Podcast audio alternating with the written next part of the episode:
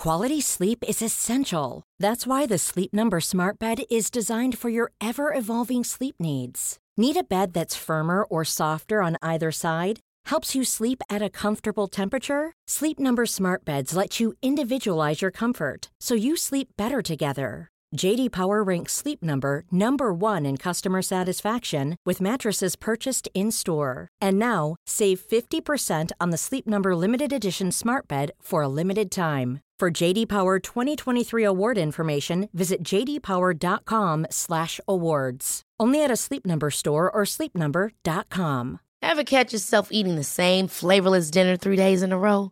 Dreaming of something better? Well, HelloFresh is your guilt-free dream come true, baby. It's me, Keke Palmer. Let's wake up those taste buds with hot, juicy pecan-crusted chicken or garlic butter shrimp scampi. Mm. Hello Fresh. Stop dreaming of all the delicious possibilities and dig in at HelloFresh.com. Let's get this dinner party started.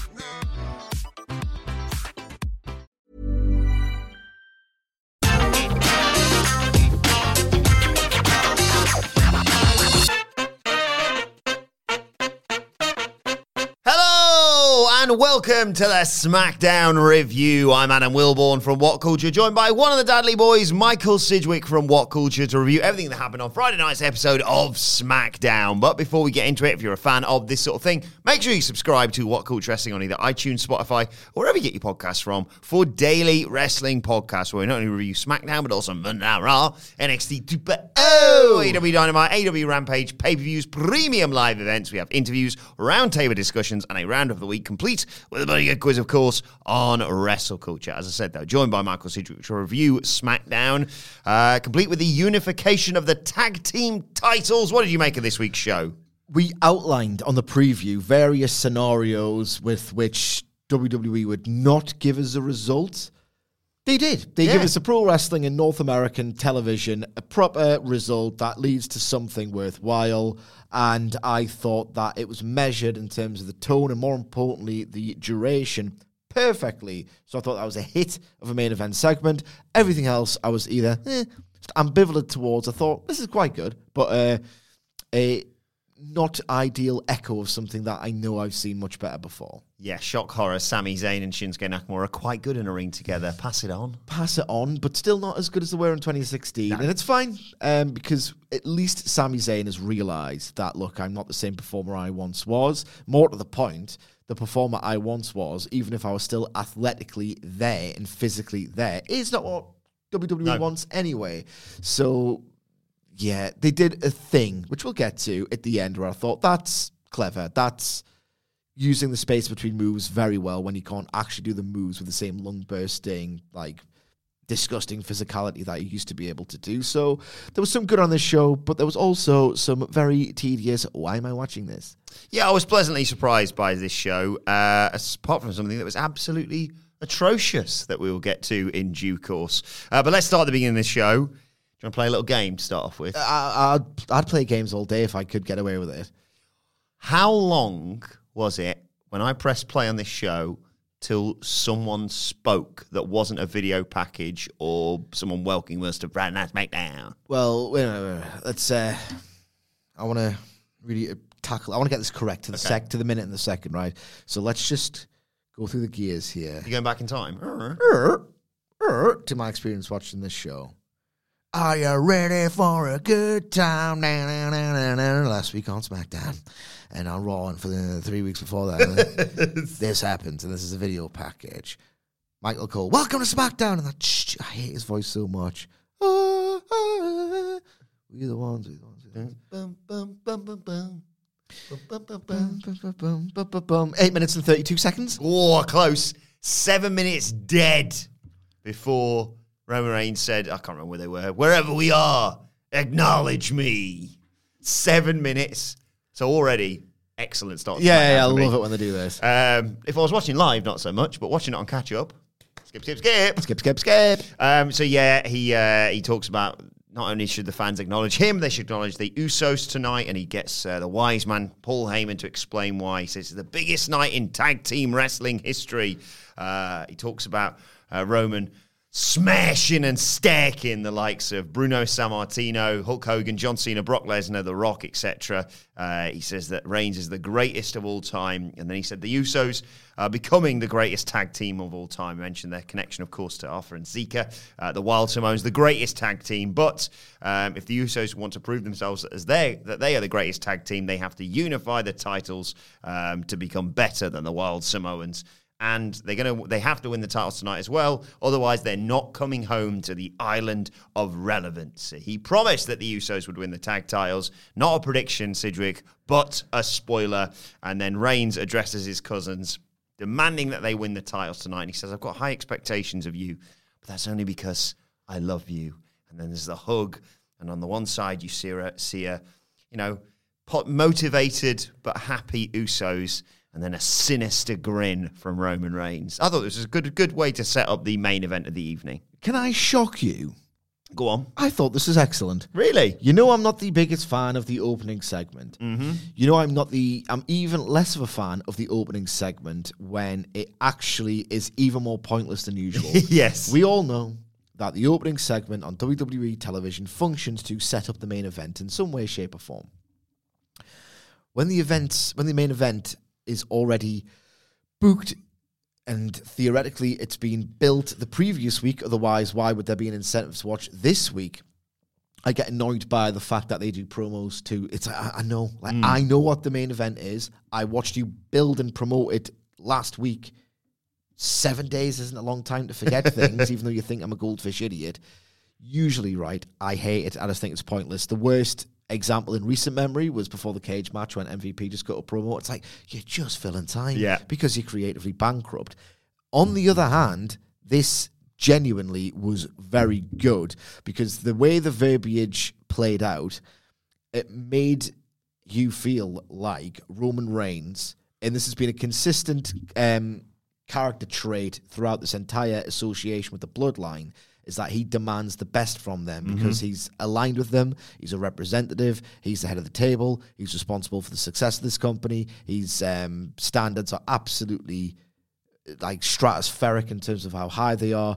The blocking of the segment to the hug and the verbiage made you think that, or made the audience think that at least, Roman Reigns was not going to interfere. It's up to you now. Mm-hmm. Do not let me down do not let me down is essentially the thing he's been saying for two years in as many words, which informed the actual conclusion to the main event. I thought was really, really well done. This and my esteemed colleague Michael Hamflett, who's um, enjoying a day off today, does generally 99 times out of 100 make a very salient point. This bloodline stuff on SmackDown, particularly this year, is an absolute steal in terms of how they can get away with it being over, big, how much television time they can waste by just doing literally nothing. Look, yeah. look at the main event of the Postmania Raw, for example, is the key um, example of Hamflett's theory.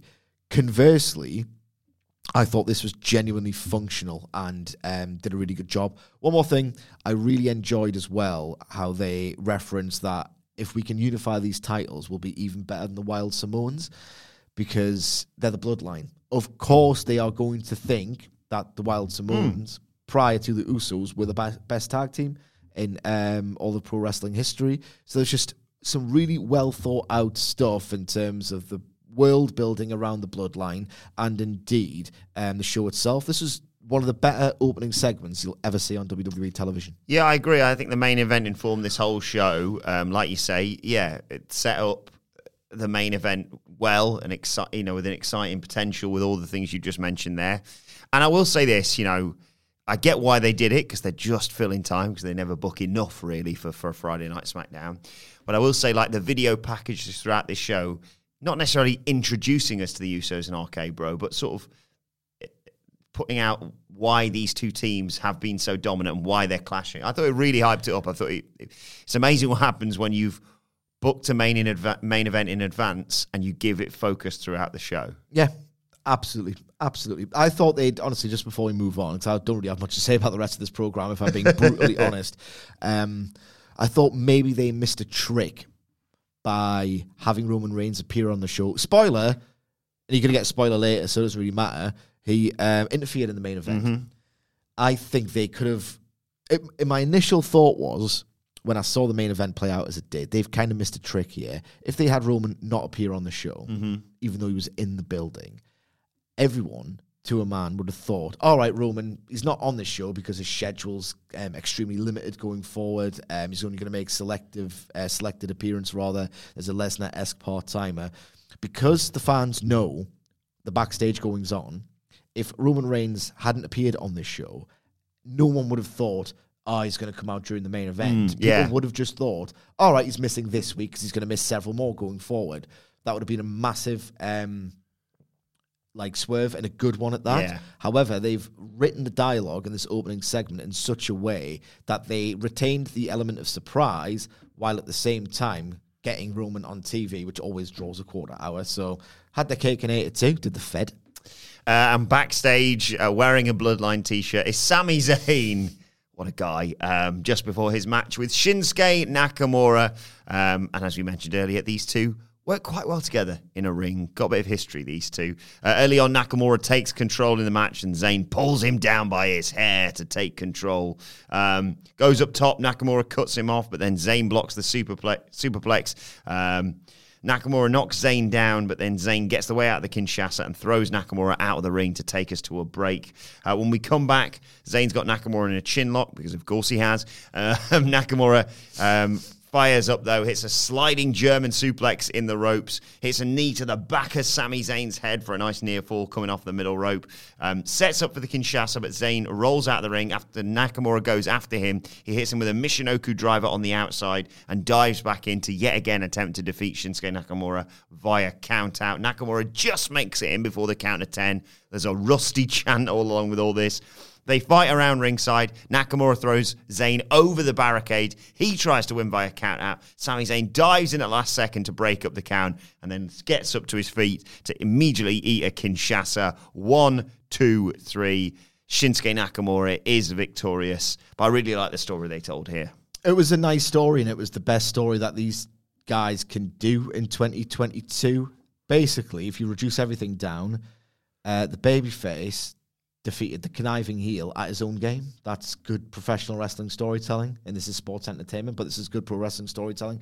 You're not going to get. This it annoys me, and it's going to annoy me in the coming weeks. Shinsuke Nakamura could be a great champion or something like that. It's like no, the, the guy's cooked. The guy's cooked. This match is And you had your opportunity to set him up for the title match immediately after WrestleMania. yeah, absolutely. Like the guy's cooked. They don't really see him in that role. They always get cold feet when he's at the precipice of really becoming someone. And quite frankly, I've watched his very best New Japan work and a lot of it. So I can never really think that it's going to be anything better mm-hmm. than it is now. However, you can't rampage across the ring. Can't brutalize the back of people's skulls anymore. It used to be the most sickening, but like adrenalizing experience in all of wrestling for like 2015, 2016. That's how great, uh, 2014, 2015. That's how great Shinsuke uh, was um, in his prime. But there was uh, New Japan Pro Wrestling influence with the countdown tees and being Shinsuke Nakamura. Being sort of conditioned to be able to do that spot because everyone in New Japan knows how to time it perfectly. There was lots of drama here, and they weren't really hitting each other or doing anything because they were just using the resources that pro wrestling has inherently to create drama, even when you're not doing anything physically. Like that's how WWE at its best has always operated. Look at goddamn Hulk Hogan. Um, I'm not saying this is anywhere near that, but I'm just saying philosophically, this is the best match they could have had on television, and I did enjoy it, and I did get a lot of drama out of that count out influenced uh, non finish. Sami Zayn's been really good recently in, in sort of short running storylines based only on television, which is it sounds incredibly obvious to just why not just Yeah. do a four week story arc or whatever. But he did it with Drew, and yeah, granted, it involved a lot of like, oh, screw finish, screw finish, screw finish. All right, we're finally going to give you the finish in the steel cage match or whatever. But again, he did a count out victory a while back from against Shinsuke. That told the story of this match, and then he got defeated. Yeah. good, good stuff. It's really simple, but I- I've credit where credit is due. Sometimes got to take the little wins where we can with WWE. Uh, this was aired where they aired the uh, Usos video package, and then we got another episode of Happy Talk featuring Happy Corbin. Uh, he's there, feeling very pleased with himself, quite angry a bit of a grumpy mood he was in, um, but he's very happy with what he managed to achieve, taking out Madcap Moss. He's got the Andre the Giant trophy. Uh, they showed clips of it, um, and then he uh, gets in the ring and says, "That's a, a, work of art. It's so good, in fact. Let's watch it uh, a second time." And they show it again, and they show all the different al- al- angles of him destroying Madcap Moss's throat. Um, and Corbin once again talks about how Madcap Moss sort of stabbed him in the back. He was he had it all. He gave it. He gave it all to Madcap Moss. He was flying in first class, and then all of a sudden, Madcap Moss decided he didn't need him anymore, and he wanted to get out from his shadow. He called him the Big Bald Wolf. How dare he? Well, maybe I am the Big Bald Wolf because I huffed and I puffed and I put Madcap Moss down. Oh my god. And then he smashed up the Andre the Giant trophy. Scandalous. Yeah, this didn't do anything for me whatsoever. No. Um, I think realistically that Madcap Moss, and again, do circular booking, sort of get circular takes. Maybe if he gets the suspenders off and is pushed as a serious guy, it might be something, but he isn't yet, so no one's got any anticipation ahead of this. That line about I'll huff and I'll puff and I'll blow. It's the worst kind of WWE creative writing where they think that they've nailed something incredibly clever because it's a play on words. Eh, I didn't find this clever or at all. It just made me think that Baron Corbin was the villain in a children's story. Yeah. Remember when Finn Balor was the cat? Yes. Like, Wasn't there one where Vince told a story, like a, a famous nursery rhyme, and got it, like Jack and the Beanstalk or something? yeah, but he thought it was uh, Super Mario about mushrooms. yeah. He couldn't tell whether it was a joke or whether he just got it lost or. Vince, you're right, mate. So not only did I hate that line, it was the most. Who's wor- the president right now? Yeah, yeah, yeah. You should know. Your wife's pretty close. Yeah. Okay. It's the worst. Wife at the time, wordplay- sorry. Yeah, yeah, yeah, sorry. Come on, get it right. It's the worst wordplay inspired stuff. And I tell you what, as well, um, there is a huge indication, a huge tell that fans do not care about this storyline or anybody involved in it. Because if you notice, when he actually cut the promo, Corbin tried to do that thing that The Rock and Cena do, where they say something, try and implant it in the mind of the audience, and the idea is it's like a cue for them to like echo it back at him. So it's one of their favorite favorite tricks. Ah, like you're packing a pair of tater tots. Tater tot, tater tot, tater tot. That didn't work, and this didn't work either. He even called me the big bald wolf. Big Bald wolf, big bald No wolf. And, and named I, think after 10 excruciating seconds, like four people went, big bad wolf. Yeah. Big bad. And I, I, either no one cared or they're too thick to get it. They're gonna have to One of the two. I, I'm honestly, it's like an existential crisis here. Are they too thick or do they not care? Why not both? Why not both? Yeah, uh, there's going to be a, a stage where they get to. You remember when you watch like clips of old like talk shows in, in, in the states, and there's a guy with a holding the sound. the who says, US. applause or whatever. Yeah. It's just that, but just say say big bald Yeah, wolf. yeah. There was another bit later on. Where is it? There it is. The, the worst thing is, it's like a self fulfilling prophecy because Vince will see that and think, oh, they didn't get it. They need more fucking video packages. Yeah, they need to. They need explained more. Not this. This isn't a good idea. Recap everything. They want fucking just yeah, they, they, these people are fucking stupid. they want fucking video packages, obviously. There's a bit later on as well. It was must have been a night in that writers' room. Yeah, nice work, Greg, or whatever. Because there was one where Shotzi Blackheart, Blackheart called uh, Raquel Rodriguez an absurd Amazon. What? Love alliteration. I know, but it's not a thing people say. None of these things are things that people say. Yeah, they, they'll never bloody learn, will they? But yeah, what did you make of him smashing up the trophy? Do, do they get individual trophies? Because my I, I always assumed it's one trophy. It's the Premier League trophy. It's the Champions League trophy, and you get your name on it, and you get to hold it, and you get to put it in your trophy case, and then they take it back the next year. But I'll swear Corbin said, I'm going to take this trophy and put it in my trophy cabinet with my trophy. So did he smash the trophy up, or did he smash Madcap Moss's trophy up? Forget wrestling is boring. In terms of football, which is awesome because that final day just ruled Oh, so much. It was so dramatic. Like, um, my understanding is that you get there's one trophy that's like the all along trophy, and that they do engrave it Mm-hmm. because there there is you can see like Chelsea, Man United, Man United, Arsenal, Chelsea, Leicester, City, whatever.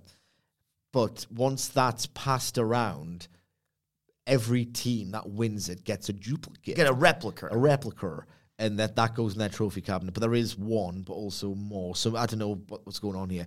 But uh, my son almost got absolutely murked by being a glory supporter, basically. Bit of background. Go on. So I support Newcastle. Of course. My wife supports Sunderland.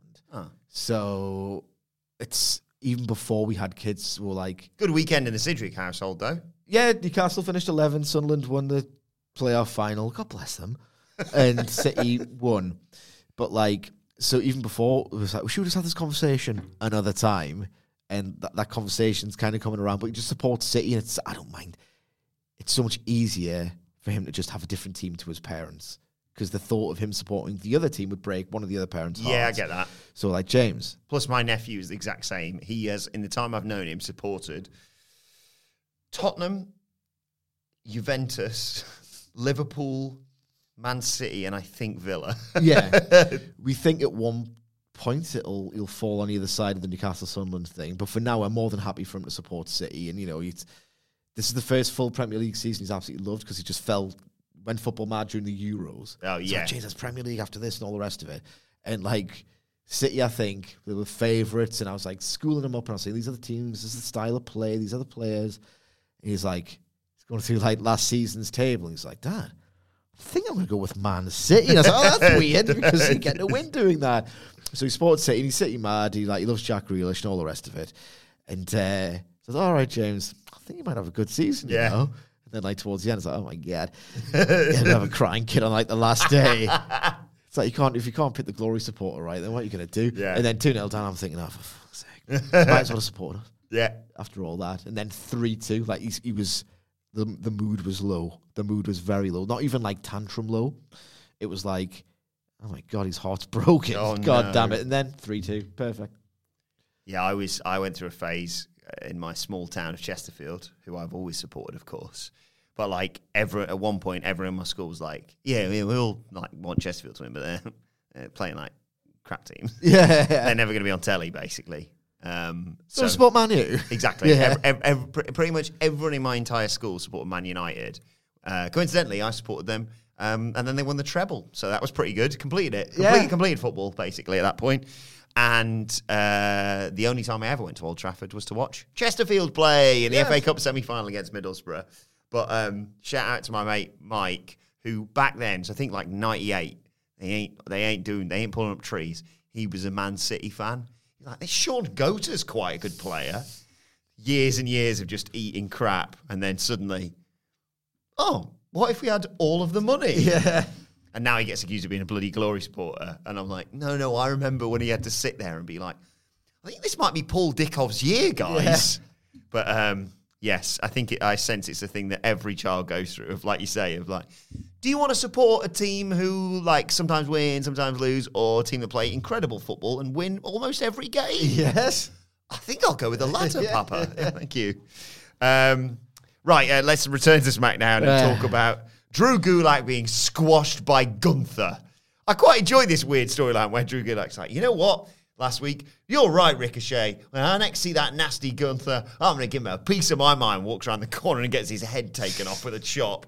Um, so this was the match that followed it. Ludwig Kaiser with the Gunther introduction, of course. Um, I think you could tell where this was going when they did the introductions, went to went to the ad break, and they came back and the match had basically started. And they were like, "Yeah, yeah, yeah, don't Yeah. worry, we can all tell where this is going." Uh, Gulak didn't even get an entrance. He just got wrecked, kicked to the face, uh, loaded hard chops. I'm not sure even if Gulak got any offense in whatsoever. Power bomb, one, two, three, uh, and then post match, Gunther puts Gulak in the Boston Crab, but Ricochet runs out to make the save. So there's a bit of me that was like, okay, yeah, straightforward squash. Okay, just doing what you want with Gunther. And then I was like, oh, you me we could get Ricochet versus Gunther, which is not going to be the Ricochet versus Walter that many people have dreamed of, but it's an exciting prospect. It's by the standards of WWE, it's an exciting prospect. Um, so great, great tweet. I can't remember the guy who did it um, on Twitter. I, I aspired to this level of tweets because I always take far too much advantage of the increased word limit. The whole joy of Twitter used to be someone could pop you like in six, seven, Yeah. eight words. It's, like, it's, an, it's an art to that kind of tweet. And I just don't have it. I'm just naturally inclined to waffle and all the rest of it. But someone tweeted, "I miss Walter's tits, bro."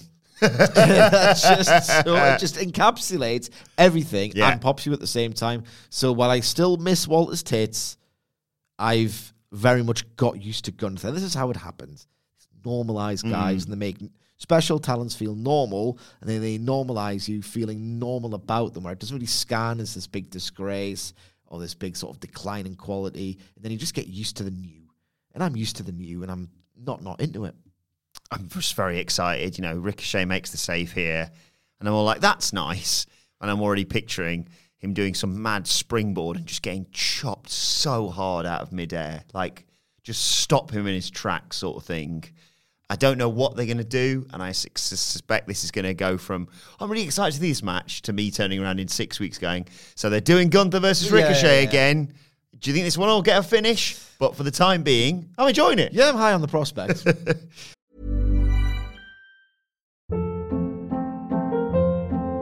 Hold up. What was that? Boring. No flavor. That was as bad as those leftovers you ate all week. Keke Palmer here, and it's time to say hello to something fresh and guilt-free. Hello Fresh. Jazz up dinner with pecan-crusted chicken or garlic butter shrimp scampi. Now that's music to my mouth. Hello Fresh. Let's get this dinner party started. Discover all the delicious possibilities at hellofresh.com.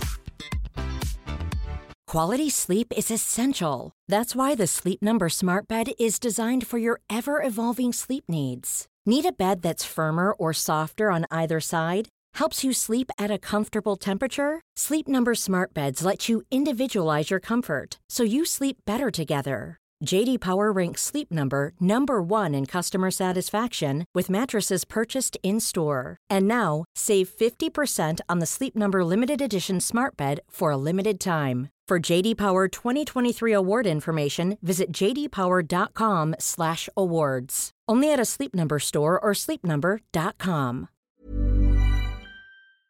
Before we go any further, though, this show is sponsored by BetterHelp. Now, we all carry around different stressors. They can be big life worries or just, you know, little things like your favorite wrestler not being used properly. The thing is, when we keep them bottled up, it really can start to affect us negatively. Therapy is a safe space to get things off your chest and to figure out how to work through whatever is weighing you down. It is really helpful too for learning positive coping skills and how to set boundary. Therapy basically empowers you to be the best version of yourself. So why not give BetterHelp a try. It's entirely online, designed to be convenient, flexible, and best of all, suited to your schedule.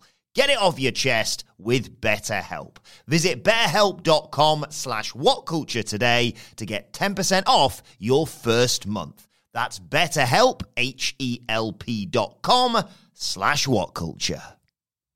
Uh, then we got a debut on SmackDown, a former NXT star. Over there, he was known as L.A. Knight. Yeah. And now he's known as Max Dupree. Oui. eh? Renee's brother, Ra- Max Dupree. Yeah. I don't know. I need a new version of the yeah. like Dupree's like French, so we Oui, oui, oui. oui, oui. Max Dupree. Oui. That's a new thing. Yep. Put that on the list. Put that on the list and never not say it ever again. so he goes to see Postman Pearce. Uh, he is the CEO of the hottest new agency, Maximum Male Models. Yes, please. Already love this. I've heard reports about it. He's not Mace. He's Face. That's not bad at all, is it? Like No, that I'm is not bad at all. uh, Uh, and he, is, he says he's looking for superstars that can headline Fashion Week in Paris and WrestleMania. I'm loving this. I don't hate it at all. This is like it's got Bruce Pritchard all over Yes. it. But sometimes a broken clock is right twice a day. Yeah. It's got enough gag and no showbiz for me. uh, and Postman Pearce is like, sorry, what's going on here? And he's like, oh, I got, I got signed. Um, you signed me for SmackDown. He's like, I didn't sign you for SmackDown. He's like, no, no, no, Sonya Deville did. And he's like, oh, well, Sonya Deville's been stripped of all her powers. And he's like, cool, well, we've got a signed contract, so I don't know, that's kind of your problem. Uh, and then uh, Postman Pearce kept saying, so what's your name? Max Dupree. He's like, no, Max Dupree. Wee. Wee. Right, this is where it falls apart. Even when you're presenting a goober character, whether whether they are a chicken sh- heel or a deluded heel who thinks themselves better than they are, it's one thing for the for the heel character to have ideas above their station, think they're better than they are, and then when the baby face reminds them, "No, you're not. I'm going to kick your ass." That's fine. That's good. That's funny. The promotion should be behind them at least. There should be the suggestion that, all right, okay, they've got something about them. They might take a shortcut to win, but the win just something that grounds it in. We still want this person on our roster, even if they're a bit of a loser, because they've got something, an attribute why would the promotion go? Oh, you're not you're not worth signing, but I guess on loophole we'll have to keep you around. Like, what's the audience meant to think of that? like, oh, this dickhead who's too rubbish to even be on the show. I'm going to watch him next week. Hmm. It's WWE's bad. Yeah, it's like him being a competition winner. That actually might be better. but Yeah. I know, I know. And also, I was saying this to Andy this morning. At least you've got an attribute. Lucky. Yeah. but it's it's one of those where okay, they don't want him to be called LA Knight for whatever reason on the main roster. Maybe because they think that's what it'll be. I've figured it out. They're going to get worried that people are going to get confused and think WrestleMania 39 is taking place at LA Knight's house because you can't Yes. have, you can't have people called LA and the place LA. What? I know, I know. Oh my god. So yeah, they change his name, and I go, it's really simple with Eli Drake with LA Knight. You pick a name with three syllables. Credit to them, they got that bit right at least a bit. a bit. But Oh, no, I was thinking of Rene Dupree again. Max Dupri. Yeah. Yes, they got it right. They so it. you go, okay, here's your new name, boom, and he goes, okay, so it's Max Dupri, yeah. And Vince is like, there's something missing. What if you go up at the end for no apparent reason? yeah, yeah. What? It's just so funny. And again, I'm not the first person to make this point, but it just gets brought into focus every now and then. How you can watch AEW television, and for example, you will get Yuka Sakazaki appearing on Rampage. Here's Yuka Sakazaki um, from Tokyo Joshi Pro, mostly. And you're like, all right, okay, cool. That's real. That's a real thing. That happens. And, you know, it's just how these things work. Um, he is, you know, someone, and he did great stuff in New Japan Pro Wrestling, and he's going to fly into AEW. It's like, all right, that's good, um, because I know this because you know I'm not an idiot. In WWE canon, WWE isn't WWE. like, it's one thing for them to say, all right, we don't want to indirectly put over. It was really good in Pro Wrestling Guerrilla, because some people might, in theory, go and watch this and go, this is really exciting. Um, I'm going to watch this as well. Like, encourage these people to to do to make NXT's numbers better. Surely, Yes. And it, no other promotion exists except when No. they need to. except when they need to. You know, when they were just like, yeah, Shinsuke was in New Japan anyway, enough of that. Um, or same with AJ Styles or whatever. Or, like you say, Cody's been away and he's been doing the Go Big show, and that's all he's been doing. he's pretty good and he's a star somehow, but he's also rusty. How how does that work? How on earth does that work? He's gone from Stardust to Ring Rust to biggest face on Raw. What's going on? What's going on, guys? Like, what is going on there? What is going on? Make it make sense for me. It never will. Like, if you don't know and you're thinking, what? He was Stardust and then he's been doing nothing for six years, but now he's a star. Is that not a cell phone? Hmm. Oh, we had to bring bloody Stardust back because we've got so few and stars. now our stock's falling so low that we will take him as a big star. Yeah. Yeah, arguably. Is it not just better optics wise than to say, yep, you know what? He went and became a star because they did the same thing with Drew, and that itself was a cell phone because they say, "I know you really got good." They loved The saying that, The didn't second they? he got out the WWE system, guys, he got really good, and then he just learned how to do it basically after spending time in FCW. Then he le- actually learned how to do it, and now he's a star. That's a cell phone, but at the same time, so is saying, "And I Stardust, Ring Rust," but now he's back. That's also a cell phone as well. well. 'cause it's like you, obviously, they're not relying on Stardust. Cody Rhodes became a superstar. You know what I'm saying? You know what they should do to stop these cell phones all over the place? Go on. Just consistently build stars and people to the best of their ability and encourage them to be the best versions of themselves. It's a wild idea. And We'll then see you wouldn't have to do on. any of this. Uh, we're backstage. Hey, Kayla! Uh, he's chatting to uh, RK Bro. Um, and Riddle reminds everyone that he's beaten both of the Usos in singles action. Good stuff. And Orton promised to defeat the Usos, unify the titles. 420 says, I just smoked your ass, basically. Still ready. So they recap uh, the brilliant angle from the previous week with Raquel Rodriguez and Ronda Rousey. Um, and after we see a video package of that, Shotzi's there and she keeps moaning again about the fact she was going to accept Rousey's challenge, but Rodriguez pushed past her. And Elias reminds us that she got locked in a locker room. They argue a bit. Anyway, in comes Rodriguez to get in Shotzi's face. Uh, and this is where Shotzi called her an absurd Amazon and six feet of disappointment high fives all around for that crap line in the creatives meeting, no doubt. And then she said, I'm going to beat you next. And Raquel was like, see you out there, uh, sort of thing. Uh, and she, surprise, surprise, she didn't beat her. Uh, we did see Xia Li, Los Lotharios, and Aliyah, you know, those good mates, all hanging out backstage watching this. Um, just a bit of a showcase again for, for Raquel Rod- Rodriguez. She uh, back Shotzi into the corner. Also, with Shotzi being like, oh, I should have been able to answer that open challenge. I'd have, I'd have beaten Ronda. Didn't Ronda beat her in the beat the clock challenge? Like in like three minutes. Uh, I think so. Yeah. And then Aliyah was obviously the one who's fed to Charlotte but survived. So why is Shotzi like, yeah, if only I had my shot against the world champion that I had two weeks ago. But anyway, I'm getting It's because you're an idiot. It's Yeah. because you're an idiot who will never remember this. Granted. Uh, so yes, uh, Shotzi does fire back, um, locks on a sleeper, but Rod- Rod- Rodriguez gets out of it. And as Shotzi attempts a hurricanrana, Rodriguez catches her, uh, hits her with a fall-away slam, corkscrew splash, uh, and that one-armed chin- Chincona bomb, I think it's called. Big slam from Raquel Rodriguez, gets to the win. Um, a good way to arguably re-establish her after that, getting over in defeat last week. Yeah, they've not really. It's not, it's not a perfect push, but WWE is an imperfect company. So within the parameters of that imperfect company, this is kind of as good as you're going to get as an introduction. Um, thought there was, I thought they worked quite well together at various points. This take is really going to mirror my take about Red Velvet versus Kris Statlander. And so apologies for repeating myself. I just thought structurally the matches are quite similar.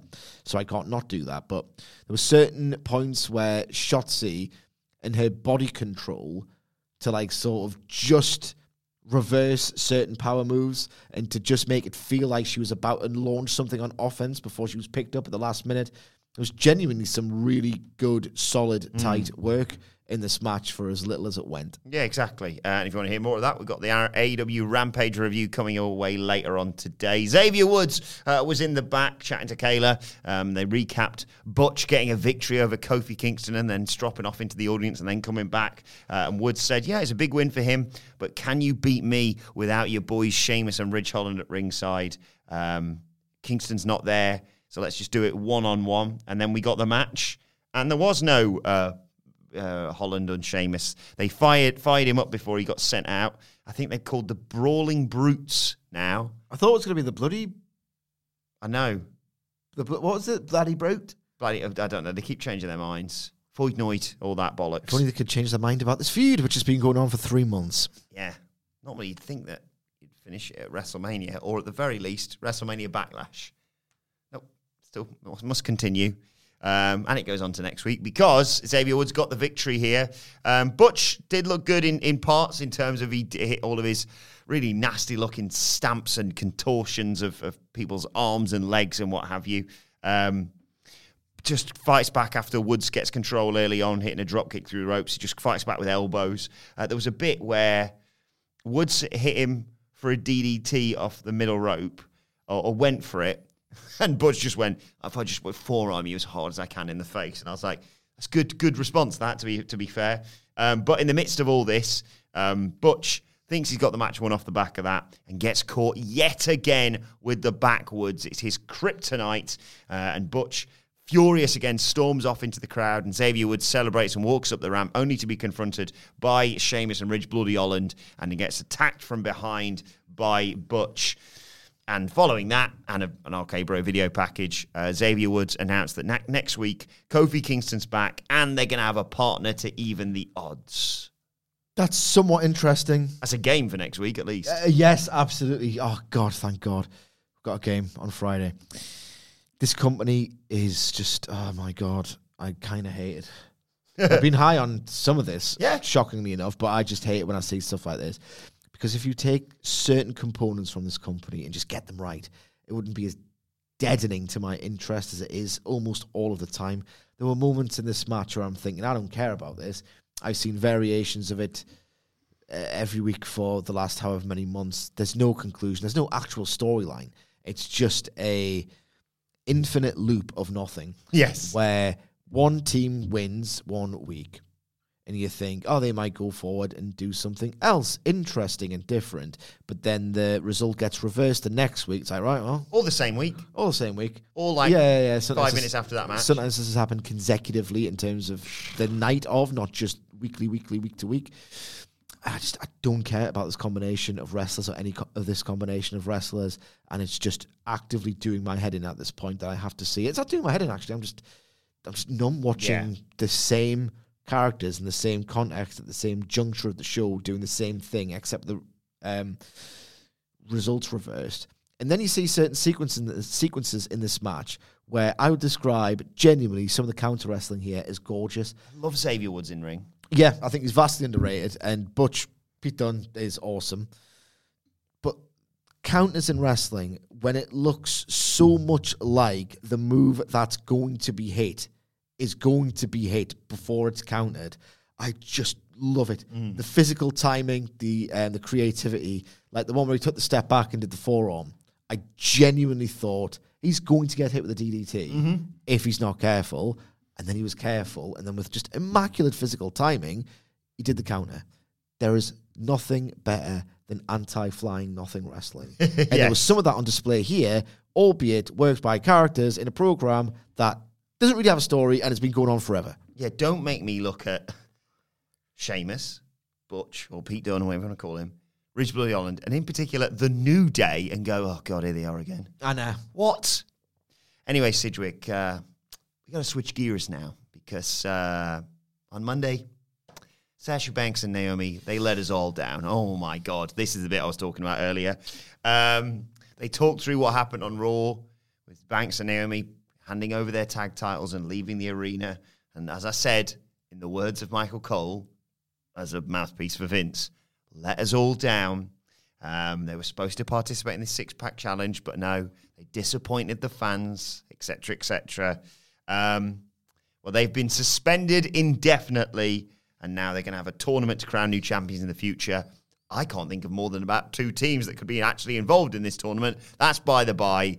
This was just a blatant character assassination, wasn't it? Yes, absolutely. We've discussed to death the entire story, so we'll try to focus my thoughts on just this particular development. It got memed to within an inch of its life, so there's nothing fresh for me to say other than Pat McAfee looked visibly uncomfortable. It was At least he didn't do the pen thing. Hey, someone's been suspended. Yeah. He looked visibly uncomfortable. He looked like he did not want to participate in this sort of rotten game that WWE like to play in situations like this. And uh, maybe you could infer from Michael Cole's voice that he didn't go two footed in the way that he might have in the past. Um, this was just what they do. Mm. Um, but then we got, to make you forget all about that, a brilliant main event uh, unifying the tag team titles. As I said, uh, it's the Usos, the SmackDown Tag Team Champions, versus RK Bro, the Raw Tag Team Champions, to unify the titles. Uh, and we even got Paul Heyman on commentary. Um, doing his best to put over not just his boys from the bloodline, but also there was a bit where RK Bro were on offense, and McAfee was like, "Got a bit quiet over there, haven't you, Paul?" Which I thought was was just a nice little touch. Um, RK Bro early on get the advantage, um, but there was this point where my heart dropped, and I don't think it was like them cheapening the gesture. I think it was a little bit of a panic, but then it turns out that it either wasn't as bad as th- they thought it was, or Riddle just sort of fought through it. But that moment when they threw up the X, and I was like, "Oh no, not for this!" It looked they re- replayed it, and it's one of those ones where I've no doubt that any bump into the turnbuckle looks, hor- you know, would feel a lot worse than just because we've got normalised and, and got so used to it. I'm sure if you and I took it, we'd be like down for about Yeah. a week. But it, yeah, it looked like the small of Riddle's back hit the turnbuckle first, and that dropped him down. And yeah, we get the referee throwing up the X and pushing the Usos away. Uh, and I think that's when they went to a break. And I don't know whether it was just uh, just a bit of uh, happenstance or whatever. I don't think it was. That was an angle. I don't I think it was too like cheapening of the thing because you looked at it. It wasn't like, oh my god, I think he might be dead or Yeah. whatever.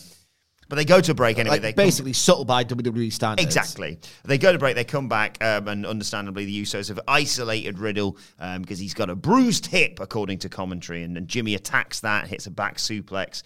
Riddle fights back, though, fights through the pain, hits Jey with a jumping knee, and manages to get the tag to Orton, which is always a hot tag now. He runs wild, draping DDT on Jimmy, hits him with the RKO. It looks like they've got the match won. One, two, Jey Uso dives in to break up the pinfall. Riddle comes back in. He hits a series of forearms, goes to the Broton, but Jey gets his knees up and hits that. Br- I love this. His pop up neck breaker. That's one of my favorite Yeah. things that they do at the moment.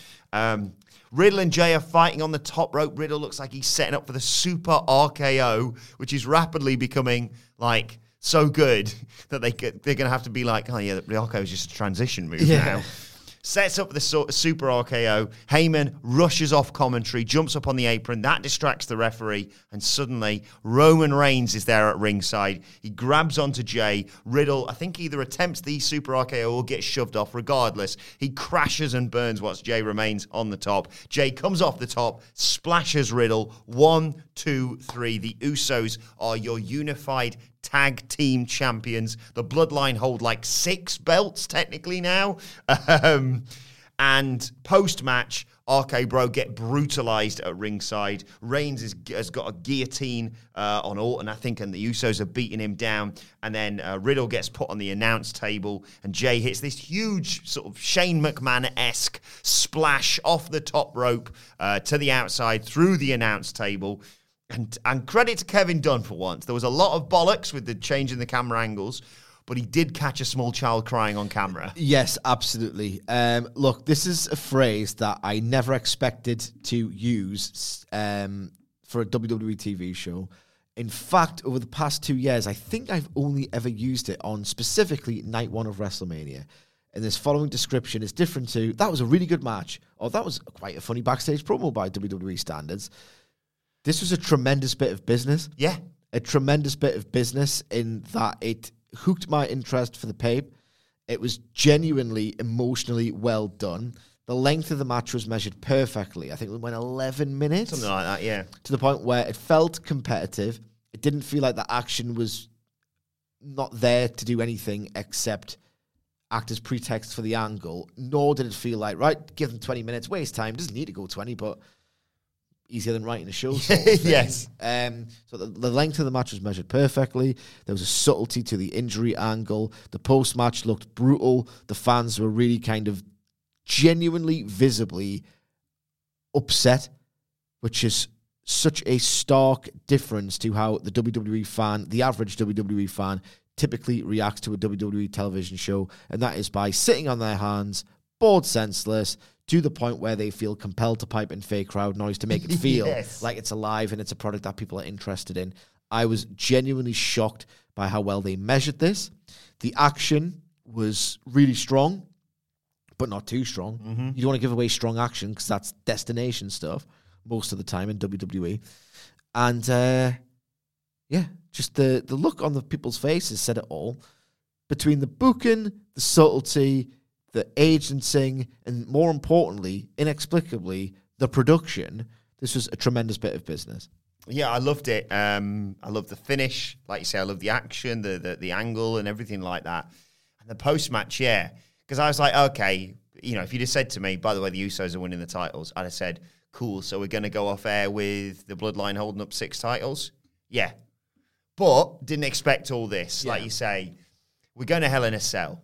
One would assume, in, and we're going to the Hell in a Cell premium live event, but also one would assume the Hell in a Cell match because as much as there's still bollocks and shenanigans in those sorts of matches, what's the one thing that can stop bloody Paul Heyman and you know the Usos protector from getting involved? You put a giant cell around things, and not only is that there to to prevent that, but RK Bro are going to be like, do you know what Randy Orton does do to does does to people inside Hell in a Cell? He's going to do that to you because look at what you did to him Yeah. and his mate. I think it's just really good storytelling, and we sort of called it. We said if we are going to get a finish, there's only going to be one champions, but it is going to lead to the premium live event. And often, like you say, they sort of cheat their way into it and be like, ah, you're going to have to pay to see it or whatever. But I thought this yeah, was the wrestling, though. Yeah, I thought this was the best of both worlds. WWE chronically, chronically takes the pace with the extent to which non-finishes happen, and you're meant to build these things through, like not particularly clean finishes. Like, lest we forget, MJF versus CM Punk, which is uni- uh, universally praised, and I personally thought was a masterpiece of a program. There was some not particularly clean finishes in the first Chicago match, but that's just how wrestling does it. WWE's problem is that they do it almost every match and every Yes. show, and it's so oppressive and it's so pointless because they do it too much doesn't mean that they should get they should get default criticized for doing it when they do it right. And this is mm-hmm. the real right way to do it. Absolutely. Uh, well, let us know your thoughts on SmackDown on Twitter at What Culture WWE. Well, actually, you can follow both of us. You can follow Michael Sidgwick at. M. Sidgwick. Follow me at Adam Wilborn. Follow us all at What Culture WWE. As I said, and make sure you subscribe to What Culture Wrestling wherever you get your podcasts from for daily wrestling podcasts. Myself and Sid will be back a little bit later on today to review AEW Rampage and look ahead to Monday Night Raw. But for now, this has been the SmackDown review. My thanks to Michael Sidgwick. Thank you for joining us, and we will see you soon. Ever catch yourself eating the same flavorless dinner three days in a row? Dreaming of something better? Well, HelloFresh is your guilt free dream come true, baby. It's me, Keke Palmer. Let's wake up those taste buds with hot, juicy pecan crusted chicken or garlic butter shrimp scampi. Mm. Hello Fresh.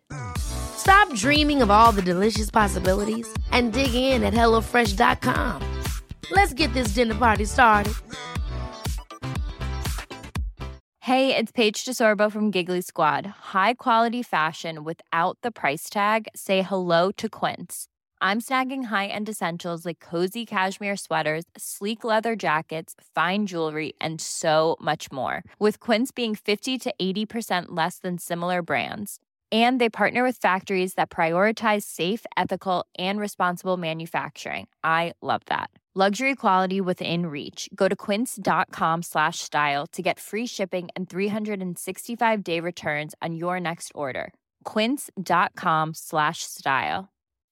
When you make decisions for your company, you look for the no brainers. If you have a lot of mailing to do, stamps.com is the ultimate no brainer. Use the stamps.com mobile app to mail everything you need to keep your business running with up to 89% off USPS and UPS. Make the same no brainer decision as over 1 million other businesses with stamps.com. Use code PROGRAM for a special offer. That's stamps.com code PROGRAM.